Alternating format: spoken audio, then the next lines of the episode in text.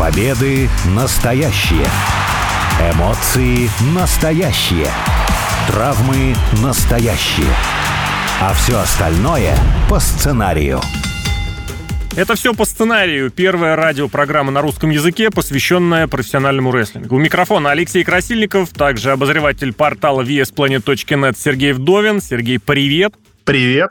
Наверное, один из ключевых моментов, который существует в рестлинге, это разбивка спортсменов, атлетов на хороших парней и плохих парней. Есть фейсы, есть хилы. И очень просто стать хилом, если рестлер начинает исполнять роль иностранца. Вот именно про иностранцев я тебе и предложу поговорить в этот раз, просто потому что что-то в последнее время как-то оно во всем мире происходит так, что к иностранцам отношение порой не самое однозначное, отношение предвзятое. Ну и в рестлинге, как, наверное, и в любом другом а, спорте, в любой другой области поп-культуры, это тоже важный момент. Иностранец чаще воспринимался как злодей, ну и русский злодей, наверное, это самый главный, самый универсальный, самый злостный злодей. Ну вообще да, понятно, что рестлинг это часть популярной культуры, но надо еще и понимать, что даже в Америке считается, что фанаты рестлинга такие несерьезные, которые пытаются в нем разобраться, а казуальные, которые смотрят, ну и, в принципе, больше всего денег поэтому платят. Это, скажем прямо, не самые далекие люди. И когда с такими людьми ты работаешь, понятно, что проще всего разделить людей на мы и они мы, естественно, мы хорошие, они, это, естественно, они плохие. Причем неважно, кто они и кто мы. Мы, может быть, жители какого-нибудь там города Детройт, а они жители города Лос-Анджелес, например. Или мы жители Америки, а они жители, ну, России, например. Поэтому это самый простой прием, чтобы у зрителей вызвать негативную реакцию. И ничего плохого в этом нет. Все же понимают, что это художественное произведение в первую очередь. А как полагаешь, я вот сейчас подумал, на самом деле фильмов-то с русскими злодеями злодеями, их навалом. Чуть не в каждой популярной серии кино или прям отдельный какой-то фильм. Если русский злодей, то все легко, просто забрал сценарий, опубликовал, снял, все здорово и замечательно. А в про-рестлинге русских хилов было-то, не буду говорить, что э, не так уж и э, много. Но, тем не менее, они все какие-то особенно, что ли, яркие. Их прям по именам ты запоминаешь. Ну, самый яркий, наверное, это Колов, Иван, Колов, Никита. Причем оба выступали в, ну, во многом в противоборствующих компаниях, оба добирались до чемпионских титулов. К обоим было совершенно ненавистное отношение. То есть можно, конечно, посравнивать с тем, как условный Родди Пайпер выходила, в которого э, метали ножи и стреляли из пистолета. Но к русским отношение было совершенно иное, на каком-то другом уровне. Но все равно, вот сейчас, если посравнивать, все-таки где-то в рестлинге фильтр был. Или нет, или это кажется? Мне кажется, это все со временем связано, потому что пик рестлинга — это конец 80-х, когда в России уже шла перестройка, а тогда уже считали, что русские вот наконец-то станут как мы, они перешли на истинный путь развития. 90-е, 2000-е тоже на самом деле. Там не было ничего такого. Именно в политическом плане, чтобы Америка как-то ненавидела Россию. По крайней мере, в популярной культуре такого особого не было. А потом все вернулось, и мы видим то, что происходит на самом деле. А с другой же стороны, если сравнить с кино, если ты про это говоришь, то там тоже надо понимать, что кино, оно может описывать события, не связанные с реальностью вообще. Ну, то есть ты можешь исторический фильм снять в середине 2000-х, посвященный там холодной войне, и там русские будут плохие.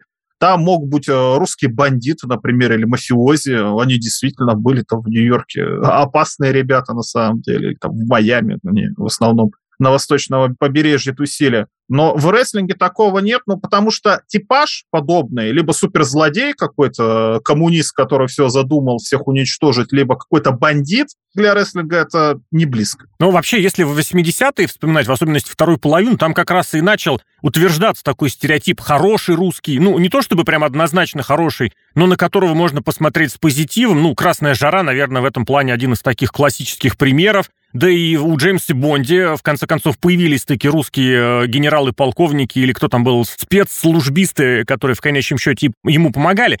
Я как раз, наоборот, предлагал даже больше заглянуть, ты знаешь, куда-нибудь в 50-е, в 60-е, в 70-е где, возможно, и пропаганда была местечковая намного более сильна, чем те средства массовой информации, которые рассказывали о том, что на самом деле где-то в мире происходит. Ну и кульминация, пик, все-таки самое злостное время во время Холодной войны, оно было все-таки пораньше, чем конец 80-х. И вот в этом смысле мне показалось, что будет э, таким достаточно наглядным, ярким примером, что э, русские хилы в рестлинге, они как-то становились более ярче, ты их запоминал более, так сказать, э, и визуально, и на слух, я вот в этом моменте предлагаю послушать фрагмент из интервью, которое дал Иван Колов. Между прочим, это рестлер, который прервал почти восьмилетнее чемпионство любимца всего Нью-Йорка Бруно Сан-Мартина. Все, что вы говорите обо мне, это сплошная ложь. Вы обвиняете Колова в нарушении каких-то правил, в том, что я говорю не то, что вы хотите услышать. Вы принижаете мои достижения.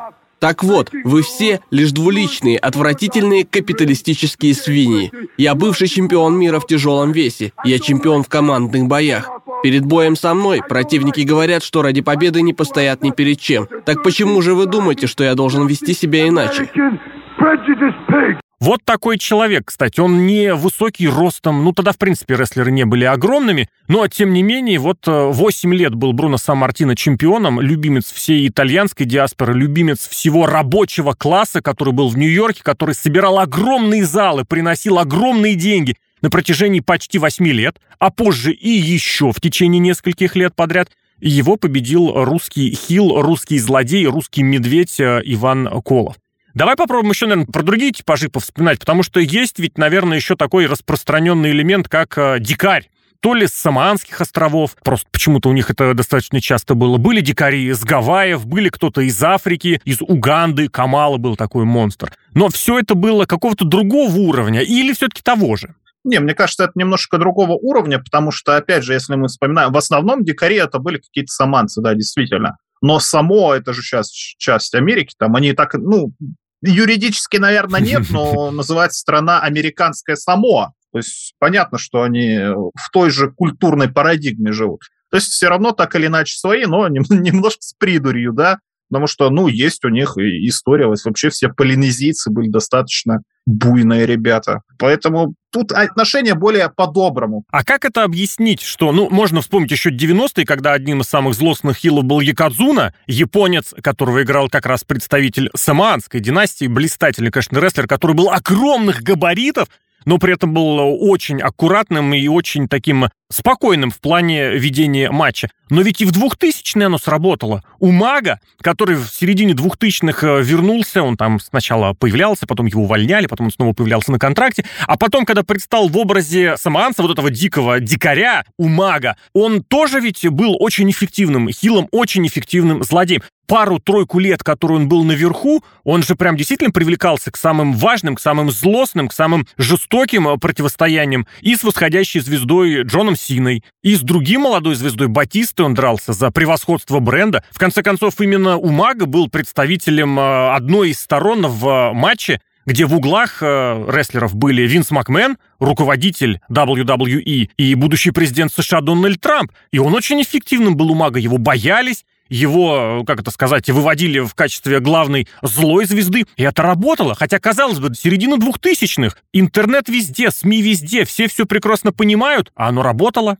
У Мага выглядел абсолютно не так, как любой рестлер, э, кроме него. Он был здоровый, он выступал босиком, он не говорил по-английски, у него была Warpaint, то есть у него на лице Раскраска был боевая, нанесен... Да да, боевая раскраска. То есть он выглядел абсолютно не так, как любой другой рестлер, который до этого был чемпионом, там, какой-нибудь GBL, который ходил в костюмчике, или Джон Сина рэпер, или Батиста качок э, типичный у мага выглядел совершенно по-другому, и приемы у него были такие. Поэтому я думаю, что феномен у маги не связан с тем, что он саманец, связан с тем, что он был совершенно другой, чем что-то тогда э, либо существовавшее. Ну, как рестлер-то его не очень все жаловали. Он, говорят, плохой, опасный был рестлер. Я опять же говорю, каждый эфир это говорю. Чтобы быть хорошим рестлером, вам не надо проводить 10 тысяч приемов. Вам надо проводить 4 приема, но проводить их так, чтобы в них все верили, и поставить их в матче так, чтобы в это все поверили. Поэтому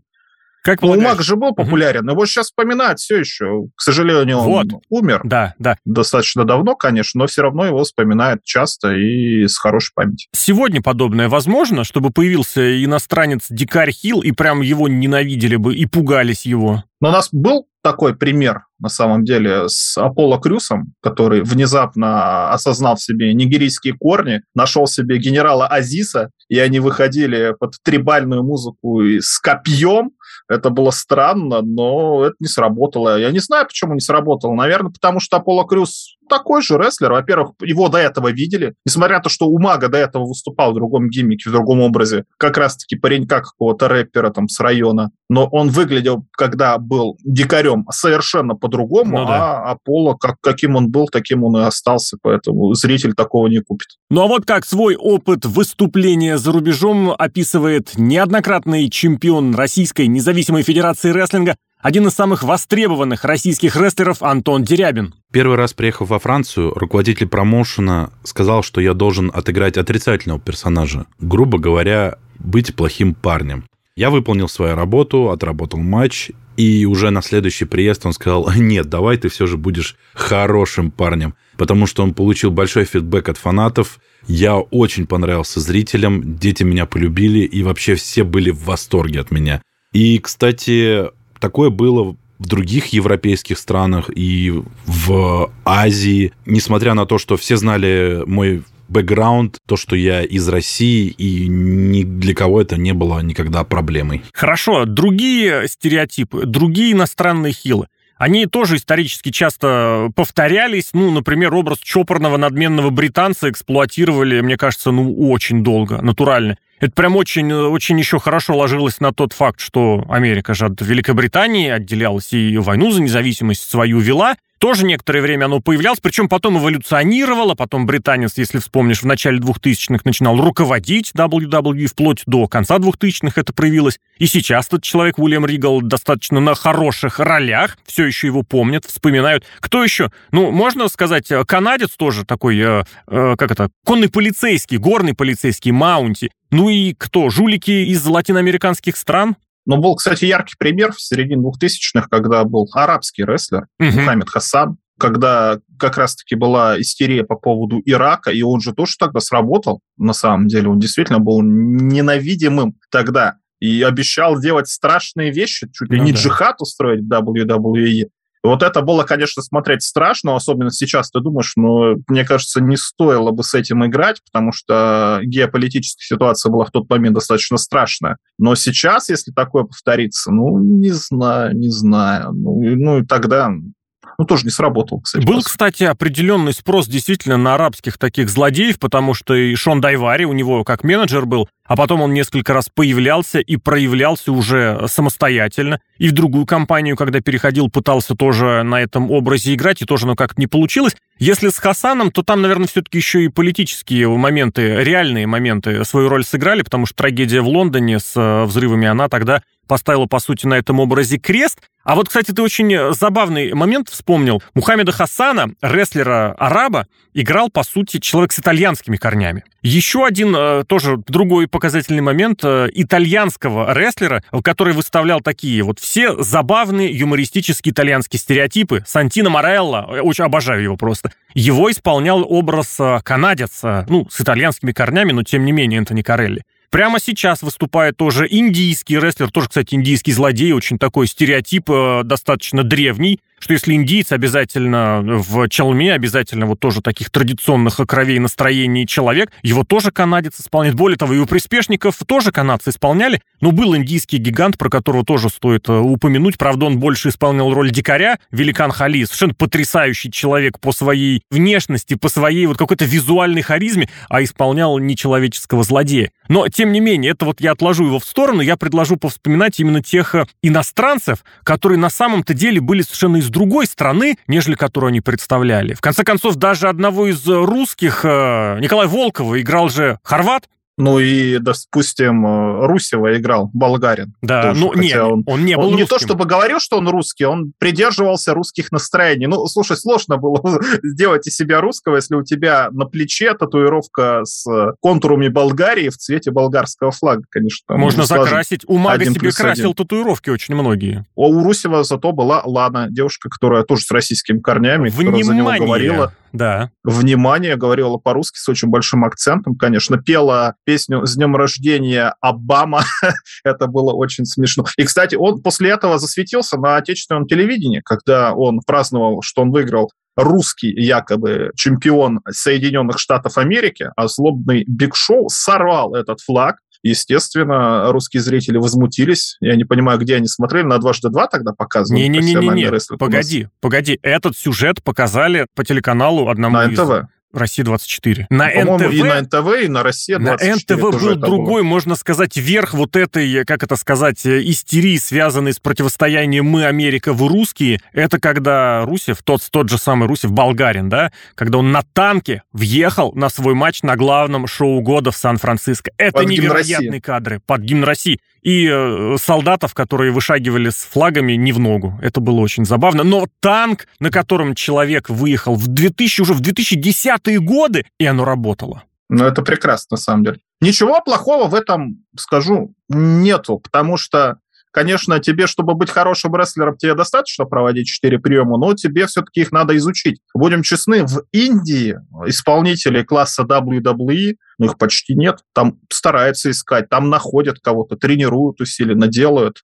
Но если есть человек, который выглядит как индус, пусть он и канадец, ну пусть он играет этого mm-hmm. индуса, почему нет? Это же интересно, и плюс он э, будет хорошим, ну плюс-минус хорошим рестлером. Соглашусь. Соглашусь, другое дело, что вот оно всегда как-то немножечко, знаешь, если погружаешься в эту ситуацию, то это становится достаточно очевидным. Раз уж снова к русским вернулись, давай послушаем комментарий, который для нашей программы дал рестлер, который совсем недавно выступал в Чехии и исполнял российского персонажа, рестлер по имени Марвел. Чехи, к слову, очень негативно относятся ко всем приезжим, а к русскоговорящим в особенности. И вот после 2014 года я словил просто неимоверный хейт. На меня орали, обзывали, кидались меня разными вещами. Один из фанатов чуть не снес мне голову спинкой от стула, а другой фанат из зала запустил мне прямо в лицо недопитую пивную бутылку стеклянную.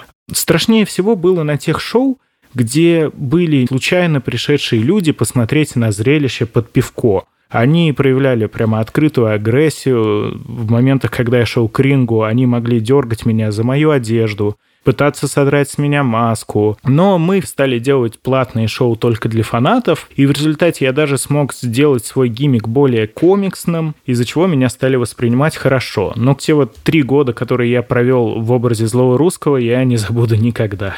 В общем, неважно, Европа, Соединенные Штаты, я уверен, и Япония, кстати, про которую мы чуть позже побеседуем, или Австралия, все-таки везде этот момент есть, если ты, да, да и в России тоже, если ты начинаешь заявлять себя как иностранный персонаж, как иностранного рестлера, к тебе будет другое отношение. В конце концов, э, и в российской компании по рестлингу, в НФР были злодеи, которые тоже позиционировали себя как американцы, и сразу, знаешь, определенный такой подтекст в это вкладывался. Поэтому момент все-таки, да, эффективный, и все еще эффективный, и это, наверное, удивительно. Пару слов давай все-таки, наверное, скажем еще и про латиноамериканцев, потому что есть очень злой, очень плохой стереотип о том, что все они жулики, о том, что все они ворюги. Относительно недавно очень некрасиво подставился один из ведущих обозревателей рестлинга Дэйв Мельцер, который, ну, это было около года назад, когда он пошутил про пуэрториканского рестлера Дамиана Приста и пуэрториканского рэпера суперзвезду Бэд Банни, что, мол, раз-два пуэрториканца в кадре, значит, они должны украсть машину. А вместе с тем вот совершенно другое отношение было к вот этим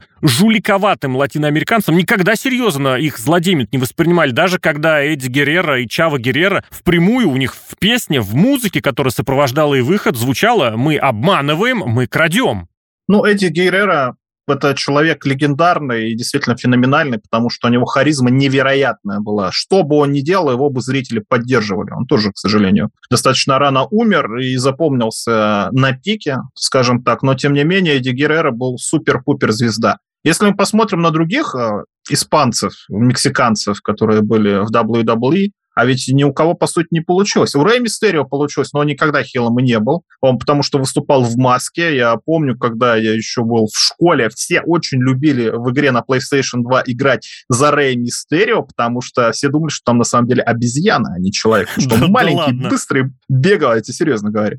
Это было прикольно. Ну, за маленького всегда болеешь. К тому же, учитывая, что он такой физически одаренный парень. А вот, например, Андраде у нас, ну, тоже как-то mm-hmm. у него не получилось. У него был хороший забег в NXT, Ой, но надо понимать, что NXT это NXT, это все-таки промоушен подготовительный, Потом он выступал для своей максимально лояльной аудитории, а когда Андрада подтянули наверх, я не знаю, кто не справился, сценарист или сам рестлер, ну, в итоге не справился. То же самое было с э, Альберто Дель Рио.